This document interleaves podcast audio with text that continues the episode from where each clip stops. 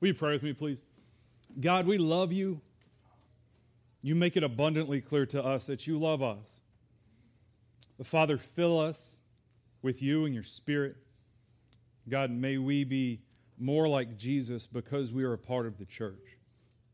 God, may we be a brighter light in the world because we came together as the church to worship you, to give you the attention and the glory that you're due.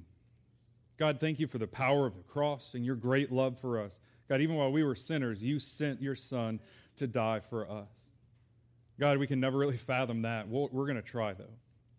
God, thank you so much for your love and for your comfort and for your peace.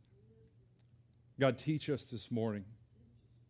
In Jesus' name, amen.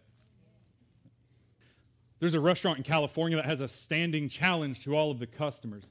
Every day when the chef comes in, um, he goes out before them and he gets this lemon and he squeezes it into a jar and he gets out every single drop out of the lemon. And what he always says to the customers is that if you can get even one more drop out of this lemon, you get the $1,000 prize.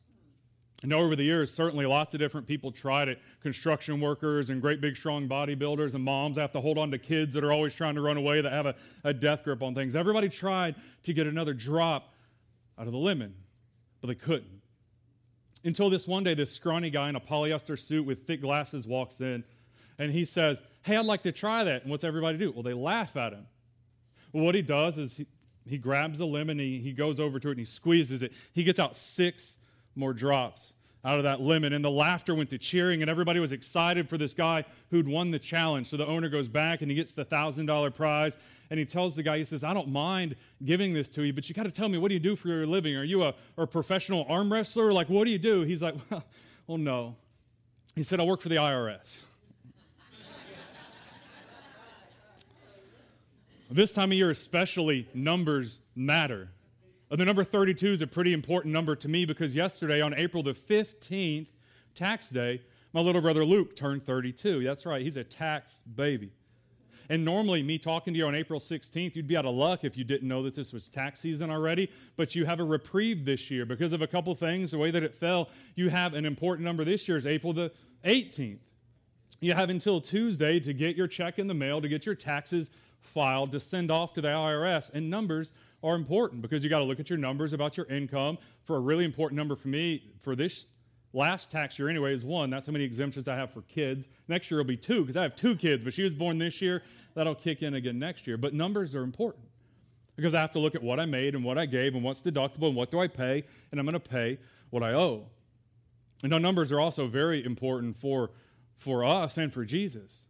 You might think about some other really important numbers that Jesus talks about the 12 that he called and that he invested in. Also, when we think about this resurrection story of Jesus, the number three is really important. Jesus was crucified and he spent three days in the tomb. Another number that's really important is 40. After Jesus is resurrected on Resurrection Sunday, he spends 40 days appearing to his disciples, one or two or groups at a time. And really, three becomes important again because Jesus appeared to his disciples three different times on that first Easter Sunday. Another really important number is 500. The book of Corinthians tells us that in one case, Jesus appeared to more than 500 people at a time. So we know that there were a lot of people that saw Jesus resurrected. A lot of people. You know, thinking about the IRS with tax season coming up and me celebrating Luke's birthday, um, 1986, an auditor for the IRS noticed that hey, there's we don't there are way too many kids that people are claiming on their taxes. So, what they did, Congress passed into law in 1986 that on all subsequent years, if you claimed a dependent on your taxes, you had to provide your social security number to prove that that child existed and was yours and that they lived with you. Well, guess what happened in 1987? There were 7 million fewer kids claimed on people's taxes because that law was put into effect. Now we have people skirting the law. Well, they were cheating, is what they were doing, and claiming deductions that they shouldn't have been claiming, and that's dishonest. As Christians, we should never do that in anything, on taxes or, or anything else. But it's interesting that those laws were put into effect and 7 million children just disappeared. They were gone. They weren't claimed on the taxes the following year. Man, numbers are really important for us and for our faith and for the different things um, that we believe. You know, You may feel like this time of year, depending on what, what your view on taxes are, and we're not going to talk about that, but you, you may feel like you're just getting squeezed, like the IRS, the agent's just squeezing you to death, and he's getting every last drop out of it. Or maybe you feel like the other way around. You're going to know the law and you want to make sure you get all of your deductions. I want to pay what I owe, but I don't want to pay anymore. Isn't that right? I don't, I don't want to make sure that I'm claiming everything that I can, that I make sure that I'm paying a right and appropriate and a fair amount.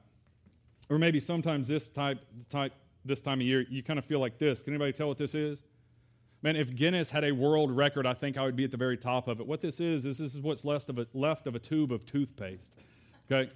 It's all scrunched up and balled up, as small as you could possibly get. I think I bought some new toothpaste to replace this about two months ago, but I'm like, man, I can get one more day. I can get one more day. The last day that I, and I still feel like I can get one more out of this, but the last day that I used this toothpaste tube, I put my toothpaste down on the counter. I got both hands on this thing and I'm squeezing it onto my toothpaste, onto my toothbrush, just to get a little bit on it. Man, I feel like more than anybody else in the world, I can make the most out of the last of a little bit of toothpaste. I feel like the last fraction of this just lasts forever and it lasts longer than the whole rest of the tube did. Does anybody else feel like that? Like I can just get a little bit more out of it. One of the things that no matter how hard I tried, it'd be really hard to open this thing up and to fill it back up.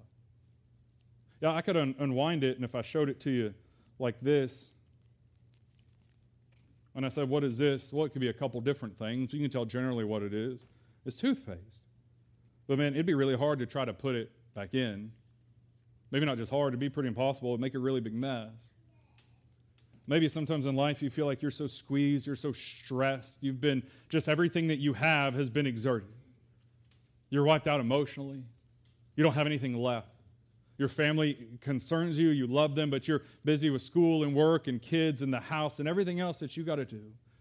And you just feel like you just been squeezed like that lemon and you don't have anything left. Or maybe you're going, well, maybe I just can get through one more day. Or maybe I can get one more brushing out of this, then I don't have to use the toothpaste, the new one that I bought. See, for me, it kind of became a game. I'm like, well, how much more, how much longer can I use this? What I feel like happens so often in life is that we just feel like we've been crushed.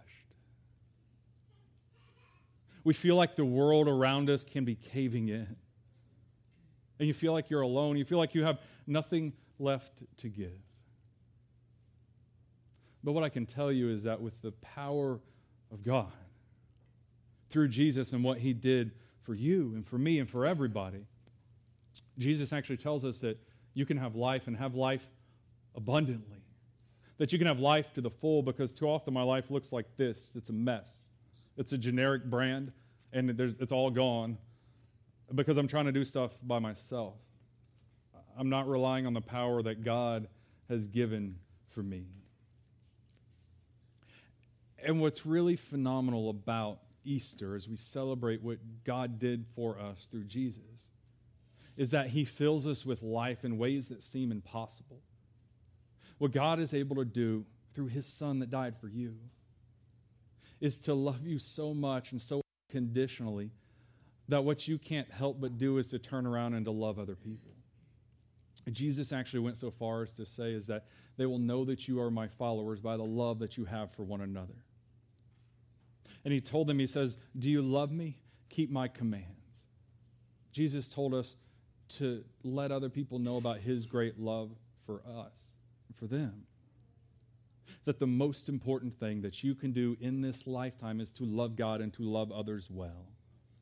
Because when Jesus was asked, when his enemies were trying to trick him about what's the most important thing that I can do, what's the top law that I can follow, and Jesus didn't answer directly the question they asked, he answered the question they should have asked. He didn't just give them one, he gave them two. He said, Love the Lord your God with all your heart, your mind, your soul, and your strength. And he said, The second is this He says, I want you to love your neighbor as yourself. I'm going to read uh, one of our resurrection accounts for Jesus after he was went to trial and that he spent three days in the tomb and he was resurrected again. The Bible tells us a couple different places about some of the things that happened to Jesus on this first day where he appeared to some women that came to the tomb. He appeared to his disciples and he miraculously just vanished. He walked through walls. He came through doors that were locked. He did some pretty awesome stuff. That's pretty par on par for what Jesus does all the time anyway. And there's different gospel a- accounts about what Jesus did this resurrection Sunday. I'm going to read from Matthew 28. You can read some others at the end of Luke and John and Mark, but for our purposes today, I'm going to read this one out of the Gospel of Matthew. So, Matthew chapter 28, if you want to follow along, I'm going to start reading in verse 1. Now, after the Sabbath, toward the dawn of the first day of the week, Mary Magdalene and the other Mary went to the tomb. And behold, there was a great earthquake, for an angel of the Lord descended from heaven and came and rolled back the stone and sat on it. His appearance was like lightning, and his clothing as white as snow. And for fear of him, the guards trembled and became like dead men. But the angel said to the women, Do not be afraid, for I know that you seek Jesus who was crucified. He is not here, he is risen. As he said, Come and see the place where he lay. Then go quickly and tell his disciples that he is risen from the dead. And behold, he is going before you to Galilee, and there you will see him. See, I have told you. So they departed quickly from the tomb with fear and great joy and ran to tell his disciples. Verse 9 And behold, Jesus said, met them, saying, Greetings. And they came up and they took hold of his feet and they worshiped him. And Jesus said to them, Do not be afraid. Go and tell my brothers to go to Galilee, and there they will see me. While they were going, behold, some of the guard went into the city and told the chief priests all that had taken place. And when they had assembled with the elders and had taken counsel, they gave a sufficient sum of money to the soldiers and said, Tell people, his disciples came by night and stole him away while they were asleep. And if this comes up to the governor's ears, we will satisfy him and keep you out of trouble. So they took the money and did as they were directed, and this story has been spread among the Jews to this day the way that God, Matthew tells the story of Jesus ends this way in verses 16 through 20. Now the 11 disciples went to Galilee. Stop there for a second. Why'd they go to Galilee? Well, because Jesus told them to. You know, a lot of times that's a pretty simple answer in life. Well, why are we doing the things that God has called for us to do as the church? Well, hopefully the answer is, well, God told me to. The disciples went ahead to Galilee, to the mountain to which Jesus had directed them. And when they saw him, they worshiped him, but some doubted.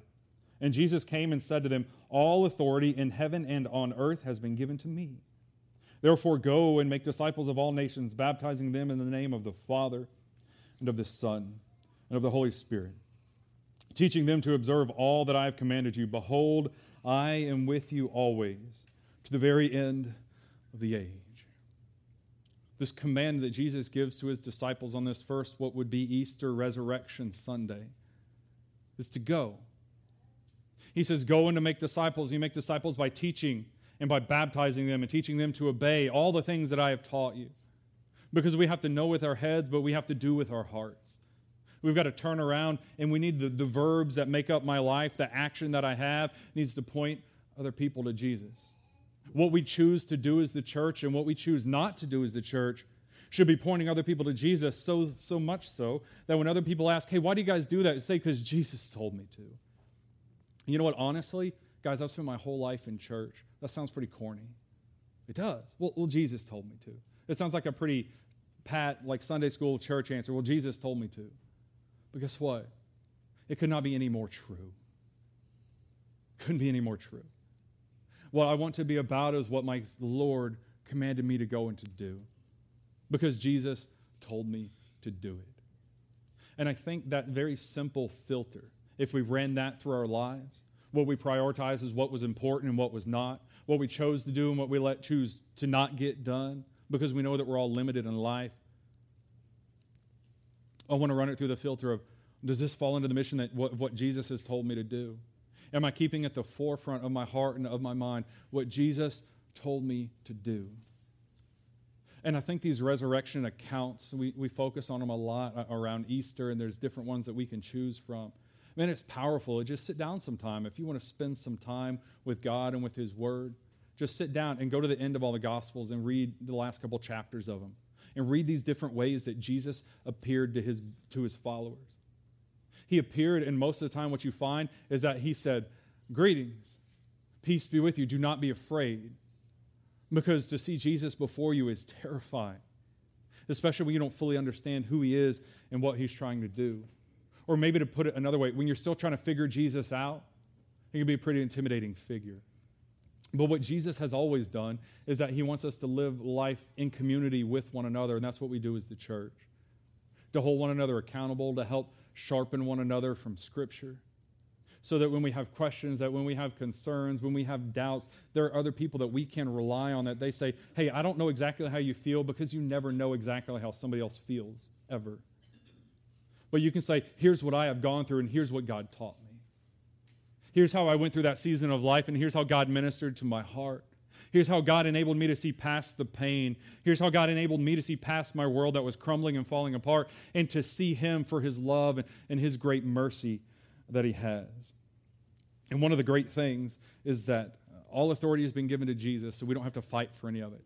We don't have to fight for any authority or power because it has all been given to Jesus. And He is our head, and He's the one that we are to follow in everything that we do, and everything that we say, and everything that we believe. It's about, for, because of Jesus. I like to say it this way a lot here is that Jesus modeled His message. He showed us, and He told us. It's really easy just to tell somebody how to do something. Um, but it makes an awful lot more sense if somebody tells you and then shows you. Doesn't it?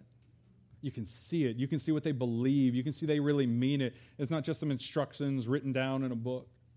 It's not just something that somebody says, but it's something that they're living out and that they're to help you along the way.